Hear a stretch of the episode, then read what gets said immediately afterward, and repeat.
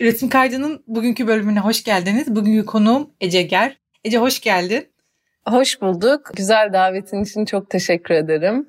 Ben de daveti kabul ettiği için çok teşekkür ederim. Bugün e, iki Ece olarak aslında bayağı Ece olmanın da zorluğu üzerinden e, konuşacağımız bir bölüm bekliyor sizleri diyebilirim. Bilmeyenler için hani e, Ece Meeting Jim'in yaratıcılarından ve bize böyle bir belgesel film kazandırdığı için ya ben Ece ile tanışmayı çok istiyordum ve böyle üretim kaydı vesilesiyle tanışabildiğim için tekrar tekrar bayağı mutluyum. Ve böyle ilk sorumla hemen böyle başlamak istiyorum. Bayağı heyecanlıyım çünkü. Ece 17 yaşında hani New York Film Akademisi'ne başlayan bir hikayem var ve oradan İstanbul'a geliyor bu hikaye. Ya biz geçen bölümlerde de e, bu, bu yaşlarda sinema yapabilmeye emin olmakla ilgili konuşmuştuk e, konum İlayda'yla. Yine ben aynı şeyi sormak istiyorum. Sen hani bu yaşta bundan nasıl emin olmuş olabilirsin gerçekten? Ya aslında e, New York Film Akademi değil, New York Dijital Film Akademi'nin İstanbul'da bir e, okulu vardı. Yani ben İstanbul'da lise dönemindeydim o zaman. Liseden işte çıkıp oraya gidip haftada üç gün orada eğitim alıyordum ve e, hayatımda geçirdiğim en eğlenceli ve keyifli dönemlerden biriydi diyebilirim. Hiçbir şekilde kendimden emin değildim yani yapmak istediğim şeyle ilgili çünkü yapmak istediğim şeyin ne olduğunu bildiğim bir dönem değil. Yani annem ve babamı karşıma alıp böyle işte ben yönetmen olacağım dediğim zamanı hatırlıyorum. Böyle 16 yaşındayım falan ama aslında yönetmen nedir? Hani ona dair hiçbir fikrim yok. Öyle bir rol modelim de yok. Sadece sinemayı çok seviyorum ve hani bu, bu alana dair böyle çocuksu bir ilgi diyebilirim bir merak ve e, bu yönde ilerleme isteği. Sonrasında lise bittikten sonra Bilgi Üniversitesi'nde sinema televizyon okudum ve oradan da master yapmak üzere e, University of Kent'e gittim. O ama daha teori kökenli bir eğitimdi. Çok iyi. Bir biyografinde yani e, kamera arkasındaki bir biyografide şöyle bir şey görmüştüm ben. Sinema çalışmaları dışında şiir ve denemeler yazdığına dairdi. Hani bu biraz geçmiş bir şey de olabilir ama şunu merak ediyorum. O zamanlarda da şu anda da böyle bir şey hani yan bir üretim bunlar çünkü şiir ve deneme. E, sınırları çizmekte zorlanıyor musun?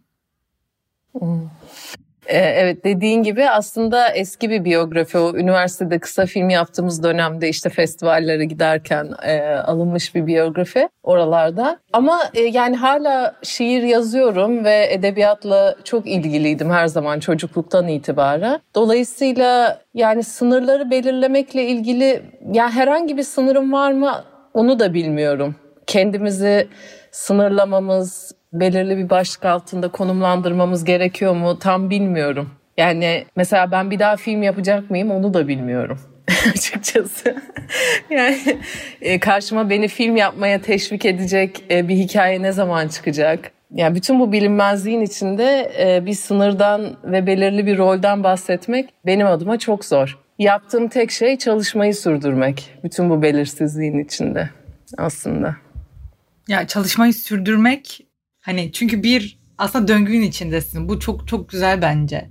Ya bunu baya ben sevdim. Bunu böyle not ettim. Öğrendiğim şeyler içerisinde bunu alıyorum şu an.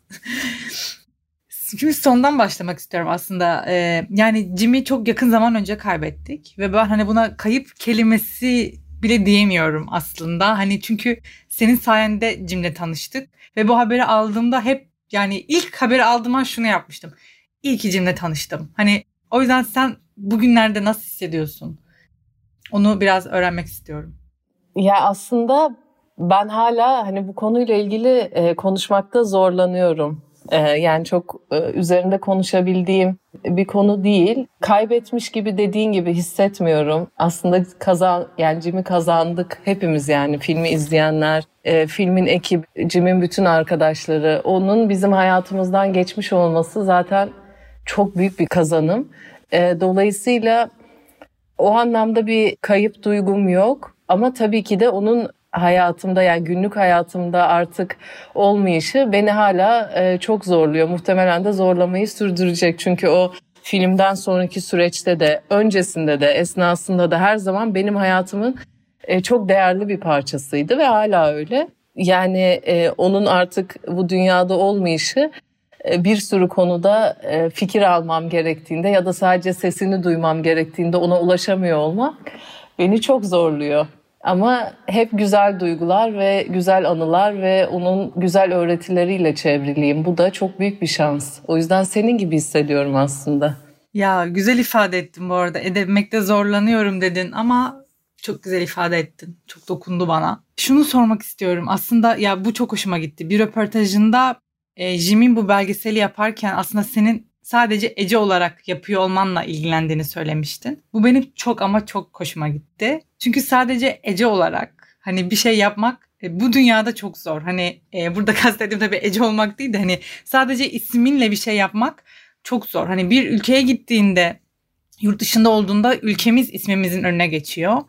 Buradayken e, Türkiye içinde üretirken nereli olduğun önüne geçiyor isminin önüne. Yani her şey bir etiket ve hani bu Jim'de hani filmde gördüğüm şey dünya vatandaşı olmak ve hani tüm bu etiketlerden sıyrılmak, bir evin içinde üretim konuşmak. Bu yani üretim kaydının ilk daha tohum hallerindeyken zaten çok çok iyi gelmişti bana.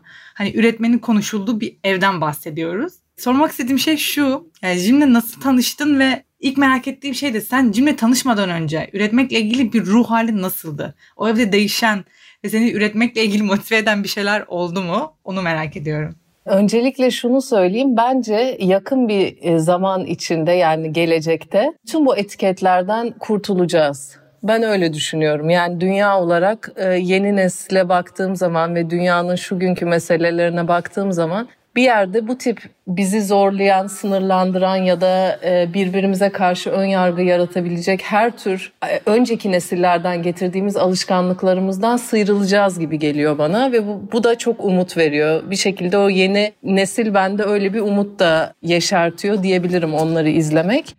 Ve gerçekten bunun içinde her şeyi yapmaya hazırım yani. Bununla ilgili bir film, bir proje yani bu etiketlerden kurtulmayla ilgili. Çünkü baktığım zaman yeni neslin cümlelerine, yaklaşımlarına onlar birbirlerinin nereli olduğuyla, e, nereden geldiğiyle vesaireyle hiç ilgilenmiyorlar. Onlar başka bir yerde birleşiyor ve bence bu çok önemli. Biz tesadüfen demek istemiyorum çünkü tesadüf ne derece bir tesadüf ama Jim sayesinde gerçekten o durumu o yeni nesle yani o e, işte şimdiki Greta'lar vesaire onların haline dahil olmamamıza rağmen bir şekilde e, yaşamış olduk ve bu çok büyük bir şans. Yani biz Jim'in evine girdik ve nereden geldiğimiz, aksanımız, ne okuduğumuz, ne yaptığımız bunların hiçbirinin Jim için veya Jim'in evindeki o durum için önemi yoktu. Ve bu hani böyle cümle değil yani gerçekten hani yoktu. Ve böyle bir ortamda insan biraz nefes alıp verdiği zaman aslında her şeyin çok daha güzel olabileceğini görüyor. Yani e, bütün o bir şekilde ön yargılarımızdan sıyrıldığımızda çok başka yerlerde birbirimizle bağla, bağlantı kurabileceğimizi görüyoruz ve hissediyoruz. Bu açıdan bizim için çok özel bir e, durumdu Jim'in evinde vakit geçirmek. Ben Jim'le nasıl tanıştım? Yüksek lisansım esnasında bir gün bir seminer vardı okulda çok da uzun uzun anlatmayayım ama yani o semineri veren kişi aslında bir film eleştirmeni ve dünya sinemasının e, Paris'teki temsili üzerine bir seminerdi. İşte sonrasında ben pratik sinema eğitimi kökenli olduğum için benim hocam beni onunla tanıştırdı ki o benim kısa filmlerimi izlesin diye. Dina e, ismi, Dina Ayordinova. Dina da Jim'le tanışacakmış ve benim filmlerimi izledikten sonra bana bir mail attı. İşte içimden bir ses senin de bu adamla tanışman gerektiğini söylüyor. Ben ne gelir misin diye. Yani tamamen bu bu şekilde ben Cim'le tanıştım ve sonrasında hiç açıkçası Cim'le tanışana kadar belgesel yapma diye bir fikrim yoktu. Öyle bir niyetim yoktu. Öyle bir ilgi alanım yoktu. Yani her zaman severdim belgesel e, izlemeyi ama hiçbir zaman kendimi belgeselci olarak görmedim. Dolayısıyla bir şekilde hayat beni buraya yönlendirdi diyebilirim. Çünkü onun e, o pazar yemeklerinde vakit geçirdikçe, pazar yemekleri dışında evine bir kahve içmeye uğradığımda dünyanın dört bir yanından e, belirli bir sürü insanın bir arada e, belki de sadece işte bir yemek tarifi üzerine konuştuklarını e, duyduğumda ve Jim'in orada kendini konumlandırışını gözlemleme fırsatı bulduğumda gerçekten onunla ilgili e, bir film yapılması gerektiğini düşündüm. Çünkü hiç alışık olduğum bir durum değildi. Herkesin olduğu gibi kabul edildiği ve kabul edilmek de değil, olduğu gibi var olabildiği. Yani çünkü orada bir kabul etme merci de yok aslında yani. Hani herkesin rahatça istediği biçimde var olabildiği bir alan. Çok küçük bir alan ama o küçücük alanın içinde çok fazla insanın hayatını etkileyebilecek e, hacimde ve kuvvette bir alan yani. Dolayısıyla e, biraz böyle gelişti. Ee, yok zaten buradan oraya geçecektim. İyi oldu. Aslında soruyu sormadan bazı cevapları almış oldum. Şunu sorabilirim aslında. Tam olarak sen dedin ya pratik sinemadan geliyordum. Ben de onu soracaktım. Kurmaca kökenlisin aslında ama belgesele başlarken ne gibi korkularım vardı? Çünkü belgesel sinema çok başka bir şey. Gerçekliği korumak, işte orada mekanla kurduğun bağ falan her şey çok böyle devreye giriyor. O yüzden ya bence korkuların olmuştur diye düşünüyorum. Onları biraz konuşalım. Bunlar da kayda geçsin isterim. Ya şöyle cahil cesareti dünya üzerindeki en güzel şey olabilir. Gerçekten cahil cesareti. Yani hiç bir korkum olmadı çünkü bilmiyordum. Yani bilmediğim bir şeyden de korkamadım. Aa, güzel. Bu güzel bir cesaret örneği aslında ya. Hani sen böyle cahil cesaret diyorsun ama çıkan işi gördüğümüzde de yani hiç öyle bir cahil cesaretlik bir durum yok yani gayet profesyonel duruyor. Peki sen böyle söyledin ama fonlama sürecinde nasıl bir zorlukla o zaman yaşadın? Yani yaşadığın bir zorluk oldu mu? Çünkü hani e, imkanlar, imkansızlıklar hani bu fikre inananlar, inanmayanlar da olmuştur ben eminim ki. E, bu arada bir önceki soruyla ilgili şunu da ekleyeyim. E, Jim'in etrafında vakit geçirince böyle her şey mümkün gibi de geliyor. Yani o da var. onu, onu atladım.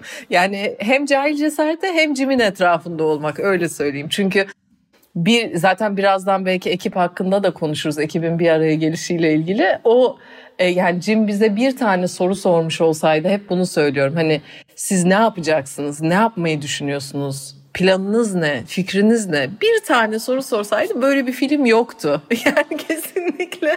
Çünkü o sorudan koşarak kaçılıp hani biz bunu yapmayalım diye bir karar verirdik. Onu ayrıca konuşuruz. Fonlamayla ilgili de şöyle bir süreç oldu. Yani aslında benim oradaki en büyük şansım ekibim. Orada da e, yani ben bu belgeseli yapma kararı verdiğimde ilk aradığım e, yine Jim'in evinde tanıştığım arkadaşım ki sinemayla hiçbir ilişkisi yok. Mühendis kendisi. E, filmin e, yapımcılarında.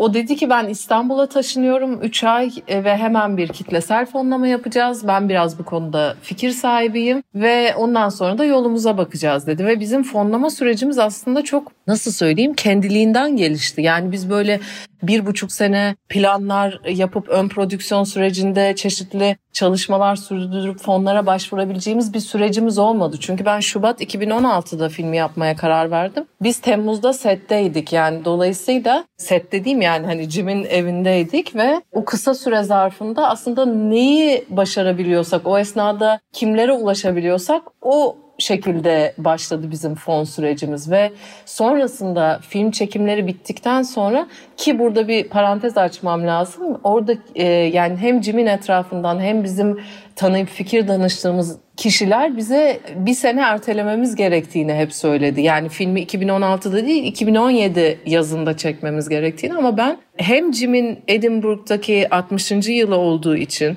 Fringe Festivali'nde hem orada konuşmacı olması, Victoria and Albert Müzesi'nde işte live exhibit olması gibi durumları kaçırmak istemedim ve onların hepsini ekibimizde çok farklı yerlerden bir araya gelen insanlar olduğu için hani bir sene sonra onları toplamak ve aslında bilinmez bir çekime girmektense kendiliğinden bir yapısı kurulmuş bir yola çıkmanın e, çok daha iyi olabileceğini düşündüm ve bir şekilde aslında biz bu duruma cesaret ettik. Yani bu yola çıkarken hiçbirimiz tam emin değildik buradan bir film çıkacak mı, başarabileceğiz mi, fonlar ne olacak vesaire. Yani o açıdan çok sana hani şuraya başvurduk sonra şu oldu sonra bu oldu diyebileceğim bir şey yok. Sonrasında biz film çekimlerinden sonra işte Cannes Film Festivali'nin Dog Market'ine gittik ve orada birkaç yere daha gittik. Orada bizim Alman yapımcımız bize dahil oldu. Jim'i de tanıyan ve zamanında Jim'le ilgili film yapmış yapmak isteyen biriydi zaten. Onlar da İngiltere'den e, ortam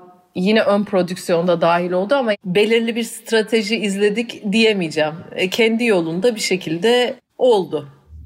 O zaman Buradan senden aldığım pasla ekibi konuşalım. Zaten dediğim gibi onu da soracaktım. Oradan da ben aslında mekanla ilgili güzel bir soru soracağım sana. Ya ekip şöyle 2015 yılında Jim'in pazar yemeklerinden birinde yemekleri servis eden kişi o hafta bir film çünkü o da sinemacıydı. Bir film festivaline gittiği için yoktu. Jim de beni aradı ve dedi ki bu hafta sen e, bana yardımcı olur musun? Ben tabii ki dedim. Ve o gün Marta'nın yani İspanyol ortağımın ilk defa pazar yemeğine geldiği gündü. Ve biraz erken gelmişti. İşte yardım edeyim ben de dedi. O da e, bize katıldı. Ondan sonra e, bütün bu işler bittikten sonra biz sohbet etmeye başladık ve bir şekilde o gün itibariyle benim Paris'teki en yakın arkadaşlarımdan biri oldu Marta. Sonra aradan e, herhalde bir ay geçti belki daha fazla. Benim İstanbul'dan çok yakın arkadaşım Oğuzhan Akalın filminde hem ortak yapımcılarından hem bütün ses sürecini yürüten, yöneten kişi ve Oğuzhan da doğum gününde Paris'e geldi. Ve ben Jim'in evinde Oğuzhan'a bir sürpriz doğum günü partisi yaptım. Aslında yani şimdi düşününce nasıl oluyor bilmiyorum ama öyleydi işte o zaman. Ve o akşam orada e, tesadüfen Airbnb'si yani bir yerde bir yer tutmuş ve sonra oraya gidemedikleri için Jim'e gelmiş ve Jim'i tanımayan Kübalı e, ve New York'ta yaşayan iki kişi o akşam oradaydı. Cici bir tanesi. Cici ile tanıştım ve Cici ile tanıştıktan böyle herhalde 15-20 dakika sonra ben bir gün Cim'le ilgili bir film yaparsam görüntü yönetmenliğini sen yapar mısın dedim. Ama yani tamamen o kısa görüşmemiz üzerine hiç herhangi bir detaylı bir şey konuşmadık. O da yaparım dedi. Ve aradan işte bir sene geçtikten sonra ve bu proje biraz netleşmeye başladıktan sonra ben Cici'yi aradım. Hala benimle çalışmaya var mısın dedim. O da varım dedi ve Cici geldi ve ben Cici'nin yaptığı herhangi bir işi de izlemeden o da benim yaptığım herhangi bir şeyi izlemeden yani biz bir şekilde kimse kimseye soru sormadan e, herkes neden bir arada olduğumuzu yani bir şekilde bilerek ama konuşmadan ve tartışmadan kavramıştı ve biz öyle yola çıktık yani çok yani şimdi böyle anlatınca bir daha yani tekrar oraya dönüp tekrar o süreci yaşamak istiyorum o kadar sanki bu dünyaya ait gibi değil ki bir taraftan bir taraftan da bu dünyaya da ait aslında. Umarım benzer buluşmalar ve yani bir arada bir şeyler üretme imkanı bulabileceğim bu kadar güzel insanlarla karşılaşırım. Anlattığın hikaye tam Jim'in evinde olabilecek bir şey gerçekten yani harika. Şey de çok zor bu arada hani böyle bir şey konuşup bir yıl yine bunu denk getirebilmek, onun başka bir projesi olmaması, senin hani tam böyle hep aynı insanla çalışmak istemen çok çok çok güzel. Tam böyle üretim kaydının hep böyle dediği şey hani bir masada fikir çıkıyor ama o fikrin üretime dönmesi aslında çok uzun sürebiliyor. Bir yılda iyi bir yıl. Bu arada iyi bir e, sayı. Bence güzel olmuş. Mutlu oldum yani gerçekten harika bir hikaye. Ya o zaman buradan mekanla ve biraz teknik zorluklara geçebiliriz bence. Hani mekan sonuçta bir ev ve gerçekten pazar günleri gerçekten dolu olan bir yer. Ve siz birçok çekimde pazar günü o doluluk içinde yapmışsınız. Hani gördüğüm kadarıyla zaten belgeselde de. Ya teknik olarak nelerde zorlandınız? Ben onu merak ediyorum. Aslında dış çekimlerde yani biz Jim'in peşine takılıp e, biraz onun stilini kavrayıp onun yaklaşımında e, davranmaya çalıştık. Ve olabildiğince kendimizi evdeki çekimlerde de aynı şey geçerli. Yok etmeye çalıştık aslında. Yani biz ne kadar görünmezsek, ne kadar hani böyle durumun içi yani o pazar yemeğinin içinde kameralar, çekim ekibi falan gibi durmaktan ziyade olabildiğince gizlenip ve fazla insanları rahatsız etmeden ya da onların alanına fazla girmeden o oradaki o duyguyu e, yakala yani kaydetmeye çalıştık. Yani ev çekimleri e, çok zordu diyemeyeceğim. Çünkü genel olarak rahattı yani. Zaten biz yanlış hatırlamıyorsam dört tane pazar yemeği çektik. Dört ya da altı tane tam şimdi hatırlamıyorum. Çektik ve tabii başta çok e, acemiydik yani çünkü nasıl yani oradaki o ortamı, o insanların arasındaki iletişimi nasıl yakalayacağımızı tam kestiremiyorduk. Bir de tabii ki de bazı insanlar rahatsız oluyor haklı olarak kameradan vesaire. Ama sonradan o e, kendi aramızda da bir dil oluşturduk. Jim'le Jim kameraya alıştı. O da başta kamerayı hiç sevmiyordu zaten. Yani çünkü zaten kendi hakkında e, konuşmayı seven biri de hiçbir zaman olmadığı için o da başlarda zorlandı ama sonradan her şey rayına oturdu. İşte trenlerde biraz zorlandık. İşte çünkü herkes soruyor. Bazı izin almadığımız ama çekim yaptığımız yerler oldu. Oralarda biraz zorlandık ama hep işte o biraz önce de bahsettiğim Jim'in etrafında her şeyin mümkün olma hali biraz oralara da yansıdı. Yani biz yani genel olarak yaşadığımız zorluk Jim'in hızına yetişmekti aslında. Çünkü yani Gerçekten onun yani o çok yani mesela Fringe'de işte aynı gün dört tane performansa gidiyor. İşte bir sürü insan geliyor onu ziyarete. Onu mu çekeceğiz, onu mu? Yani biz böyle perişan oluyoruz yorgunluktan. Jim hala hadi şuraya da gidelim falan diyor. Biz böyle hepimiz ayrı bir köşeye dağılmış vaziyetteyiz. Yani onu yakalamakta zorlandık, onun enerjisine yetişmekte. Onun dışında e, şimdi hatırladım yani mutlaka çok olmuştur ama e, spesifik bir zorluk hatırlayamıyorum o anlamda. Şahane ya. Ya yine konuşurken bile şey oldum. Hani böyle bir üretme enerjisi geldi bana yani. Dediğim gibi hani o belgesel tüm o şey üretim kaydının ilk başında hani sen dedin ya Jim'in etrafında bir şeylerin mümkün olması. Tam böyle mümkün edip elememe halini düşündüğüm bir şeyde o kadar iyi gelmişti ki o yüzden böyle şu an bunu konuşuyor olabilmek de beni çok ama çok mutlu ediyor. E, şuna gelmek istiyorum. Hani film bitti, çekim bitti. Kurguda sen dedin ya biraz yolda belli olan şeyler vardı diye. Kurguda nasıl oldu ya bu kadar ya çünkü elinizde çok fazla çekim datası vardı bence. Hani çekilmiş çok fazla veri vardı. Ama bunları kurguda neler değişti? Yani neler koymaktan vazgeçtiğiniz birçok şeyi koymayıp çıkardığınıza eminim. Nasıl ilerledi kurgu? Biraz onu da konuşalım istiyorum. Biz ekiple kendi aramızda hep şeyi e, konuşuyorduk. İşte biz, bir, e, biz aslında bir aslan belgeseli çektik. Çünkü sürekli böyle kendimizi belirli yerlere konumlandırıp ve ne olacak? Yani çünkü Jim'in o kendi hali ve e, o doğal hali o kadar etkileyici ki o sadeliğin içinde aslında başardığı şey. Onu yakalamaya çalışmak için e, gerçekten dediğin gibi çok fazla 110 saat görüntüyle döndüm ben İstanbul'a ve iki sene e, diyelim sürdü kurgu ve çok çok zorlu bir süreçti. Bir taraftan da hayatımın en eğitici süreçlerinden bir tanesiydi. Aslında filmin tamamı için bunu söyleyebilirim. Yani benim asıl üniversitem meetingcimdi. Ve dolayısıyla kurgu da e, çok aşamalı. Şimdi çok uzun uzun anlatmayayım ama genel hissim şöyle bir şey dönüp baktığımda sanki bir okyanus işte okyanusun bir yerinde e, film duruyor ve e, biz ona doğru yüzüyoruz. O orada ama bizim ona varmamız için işte günde 12 saat kurgu yapmamız gerekiyor gibi bir şey yani. Hani aslında biz çalıştıkça filme doğru gittik. Yani film zaten oradaydı gibi bir hissim var. Bir şekilde kurgunun son dönemlerinde bunu çok hissettim özellikle. Tabii ki çok şeydi yani hani çok ayrıntılı o dediğin gibi hani nereden hikayeyi nereden anlatacağın nasıl anlat genel structure belli olsa da yani her şey o kurgu sürecinde ortaya çıktı. Ama oradaki benim en büyük şansım o 110 saatin tamamının aslında hayat başka bir şey olabilir diyor olmasıydı. Yani maruz kaldığım görüntü çok pozitif ve çok e, insanı aslında başka bir yöne yönlendirebilecek yani içinde içinde bulunduğumuz o karanlık dünyadan biraz olsun koparıp ya aslında şöyle şeyler yaparsam böyle bir şeyler olabilir diyen bir footage ve onunla uğraşmak her gün onunla vakit geçirmek bir süre sonra hücrelerinde o bilginin girmesi ve artık onu hani sanki DNA'nda e, iş, DNA'nın işlenmesi gibi bir şey. Biraz öyle oldu. Yani hiçbir şikayetim yok. Tam tersi bir daha olsa 5 sene e, sürdürürüm o kurguyu ki daha da uzun süre dünyanın güzel bir yer olabileceğine inanayım.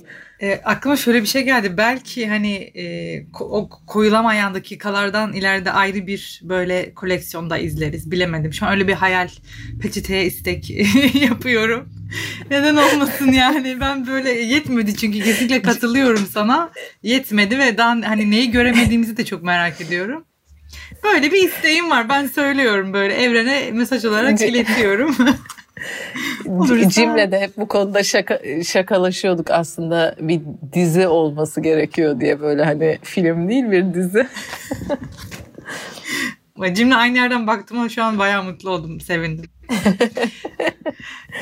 dizi demişken güzel bir pas oldu yine bu bana. E, dağıtımla ilgili bir problem yaşadın mı? E, yani çünkü 2018'den bahsediyoruz. Dağıtımın da böyle bayağı sıkıntılı olduğu e, yıllardı. Yani çünkü belgesel film olduğu için de biraz dağıtımla ilgili hani sinemada yer bulmanın zor olduğu bir şey. Bir yandan şuna da aslında sormak istiyorum. Bunun peşi sıra gelecek bir soru. Belki bir arada cevaplamak istersin diye hani bunu da sorayım şimdiden. E, dijital platformlarda varsın ama birden fazla dijital platformda varsın. Bu da bir belgesel için çok alışılmış bir şey değil. Yani bunu ben anlattığı hikayeye ve işin çok çok iyi olmasına da bağlıyorum. Ama yine e, buradaki bu süreci nasıl ilerledi sen de biraz onu da anlatırsam mutlu olurum. Çünkü gerçekten bir anda hani bu ya bu belgesel film bu kadar ulaşılabilir olmasını ben çok mutluluk verici buluyorum. Çok çok teşekkür ederim. Ya aslında burada benim yine en büyük şansım ekibim. Çünkü e, o bahsettiğim Alman ortağımla birlikte çalışan e, Nina Spilger filminde yaratıcı yapımcısı. O e, dağıtım sürecindeki stratejimizi onunla birlikte belirledik ve o çok benden çok daha deneyimli olduğu için bu konuda sonradan bize bir dünya dağıtımcısı distribütör de dahil oldu Silvia. O da e, bir şekilde e, festival sürecinde aslında e, film kendi yolunu buldu. Yani çünkü orada çok nasıl söyleyeyim işte mesela şu festivale başvursan şurası almaz, o olursa o olmaz falan gibi kuralları çok deldiğimiz ve hiç oralara takılmadığımız tamam küçük bir festival ise sonradan alınmayacaksa alınmasın dediğimiz ve sonradan alınan ve böyle hani değişik kendince bir yol çizebilmesini sağlayan filmin Orada ben açıkçası e, Nina'ya e, yani Nina'nın varlığına orada e, teşekkür ediyorum. Tabii çok şey yani benim için hiç alanım olmayan ve e, bütün işi yani Nina ile birlikte yürütmem gerektiği bir süreç olduğu için orada da zorlandım ama yani şey nasıl söyleyeyim yani biraz film kendi yolunu buldu aslında. Yani mesela biz bir sene festival süreci olacak diye düşünmüştük. İki buçuk seneyi buldu. Ondan sonra çok güzel bir şey oldu. BBC İskoçya filmi satın aldı. BBC iPlayer'daydı. Hala işte geçen dönemde de yine orada gösterildi. Yine iPlayer'daydı. Ondan sonra başka bazı Avrupa'daki platformlar DVD'si çıktı filmin Avrupa'da. Yani böyle aslında benim hiç öngöremediğim, e, hiç hayalini de kurmadığım gelişmeler oldu. Çünkü biz filmi yaparken yani filmin fikir aşamasından yapım aşamasına ve işte Edinburgh Film Festivali'ne yetişme sürecinde bir an olmadı bizim oturup düşünebildiğimiz. Yani hani bundan sonrası ne olacak? Çünkü biz karar verdik ve çalışmaya başladık ve sonra dünya premierindeydik gibi. Dolayısıyla en önemli bölümü atladık. Yani dağıtım sürecini önceden planlanması gerektiği gerçeğini tamamen atlayarak davrandık. Buna rağmen e, şansımız e, diyeyim ya da işte Jim'in büyüsü diyeyim. Bilmiyorum yani hani bir şekilde ekibin çok iyi olması bütün bunlar bir araya gelince filmin yolu da açık oldu. Yani ve hani festival süreci çok güzel oldu. İşte festival direktörleri filmi izledikten ertesi izleyip ertesi gün trene atlayıp Jim'le tanışmaya giden direktörler oldu. Yani böyle hani bir şekilde o bir e, dalga yarattı ve hani o dalganın içinde de bütün bu senin saydığın e, şeyler de öyle oldu. VOD platformlar vesaire hep yani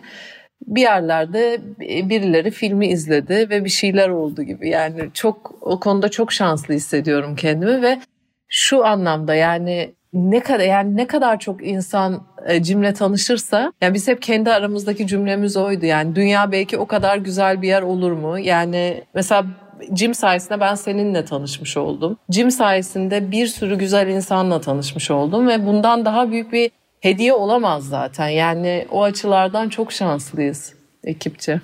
Biz de öyle ya kesinlikle katılıyorum. Ya seninle tanışmış olmaya vesile olması bile, Jim'le tanıştırmış olman bizi.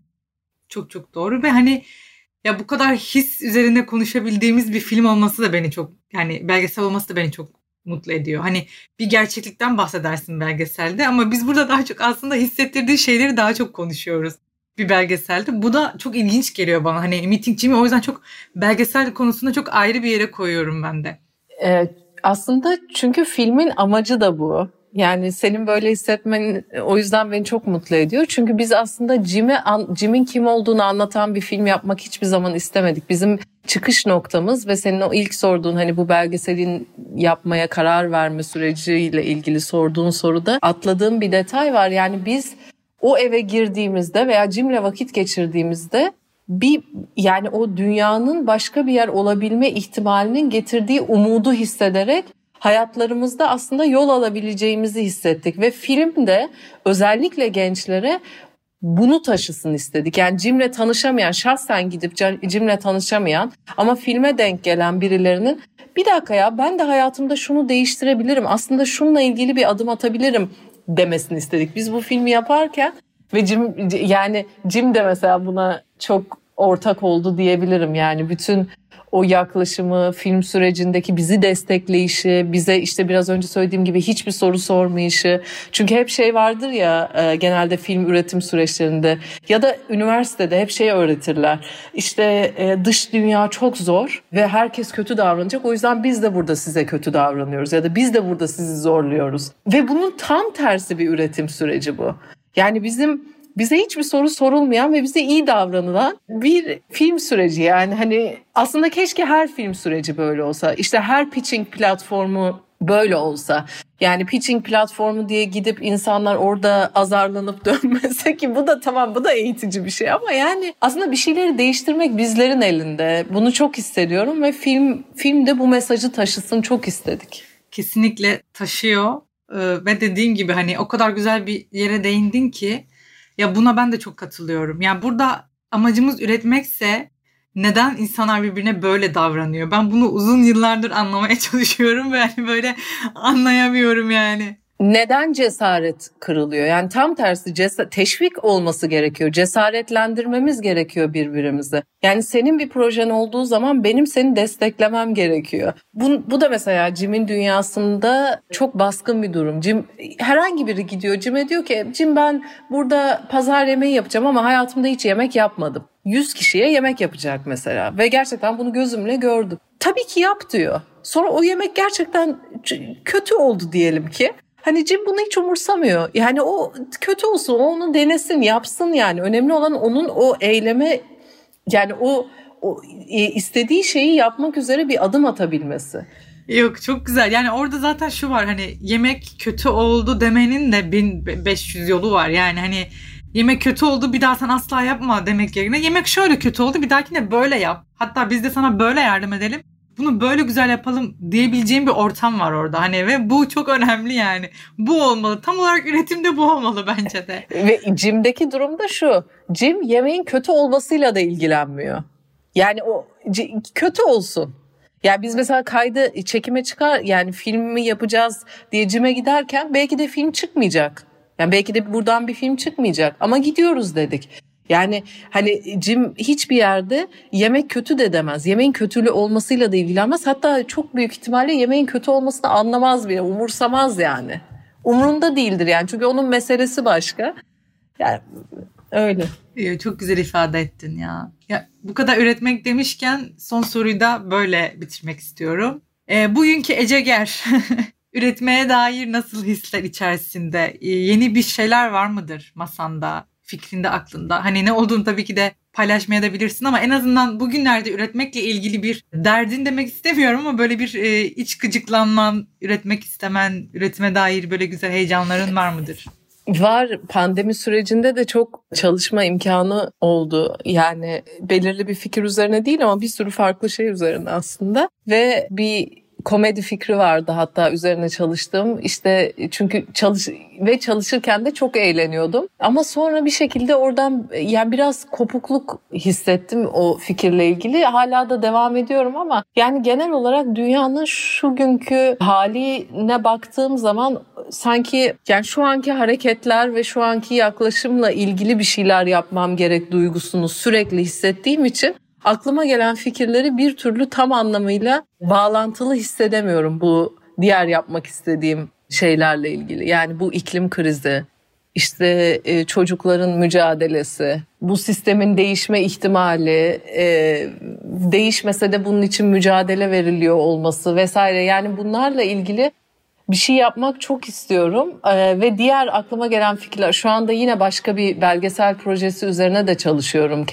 kendi kendime Ve onun üzerine çalışırken de hep bu bütün bu fikirlerin üzerinde büyük bir soru işareti olarak duruyor yani. Hani e, sen bununla ilgileniyorsun ama orada şöyle bir şey oluyor. Hani oradaki durumu e, kaçırıyorsun aslında gibi. Yani hala çok büyük bir belirsizlik içindeyim ama bir yere doğru sanki evriliyor her şey ve nasıl sonuçlanacak bilmiyorum ama e, böyle çeşitli fikirler üzerine çalışmak e, bana çok iyi geliyor en azından şimdilik. Ya şahane. Geriye dönüp şunu söyleyecektim. Ee, orada unuttum. Burada hemen eklemek istiyorum. Pandeminin ilk başında aslında Meeting Gym'le ilgili herkesin yani birkaç arkadaşımdan özellikle duymuştum bunu. Bunu izledim ve hani kalkıp bir şeyler yapmak istiyorum evin içinde. Hani mesela bir el işi olabilir bir şey. Hani kalkıp hani hani bir ara herkes böyle koltuğa oturdu ve hiçbir şey yapmak istemediği bir dönem vardı ya. O dönem herkesten Meeting Gym'i izleyip ben kalkıp bir şeyler yapmak istiyorum dediğini çok duydum. O yüzden hani gerçekten böyle bir etkisi var. Hani bunu e, hedeflemiş olmanız çok güzel çünkü gerçekten böyle bir etkisi var. Bugün ben bile şu an mesela bunu bitirdik ve tekrar böyle e, kalkıp biriken işlerimi yapmak için büyük bir motivasyonla böyle bilgisayar başına geçip birkaç şeyi bitireceğim yani. O sen, sen de öyle yapacaksın değil mi? Aynen öyle. ben de aynı şekilde. Hemen oturup böyle çalışmaya başlayacağım. Yani gerçekten öyle bir etkisi var ve e, yani bitirirken de kapatırken de iyi ki Cim'le tanıştık. İyi ki Eceger'le tanıştık. İyi ki bütün bu ekip bunu e, Cim'le bizi tanıştırmak için güzel bir şekilde bu işin içinde oldu diyorum. Son olarak eklemek istediğim bir şey var mı kapatmadan önce? Ben de iyi ki seninle tanıştım ve üretim kaydının yolunun çok açık olmasını diliyorum. Zaten çok güzel takip de ediyorum. Çok güzel bir fikir ve çok güzel bir iş. Seni tebrik ediyorum. ve çok teşekkür ederim beni konuk aldığın için. ya ya ben asıl teşekkür ederim gerçekten. Başta tohum halindeyken böyle ilham olan bir şeyi konuk almak çok güzel çünkü. Çok mutlu ediyor beni. Bütün iyi dileklerin için ben de çok teşekkür ederim. Ee, sevgili dinleyenlerle de bir sonraki bölümde görüşmek üzere diyorum. Hoşçakalın. Hoşçakalın.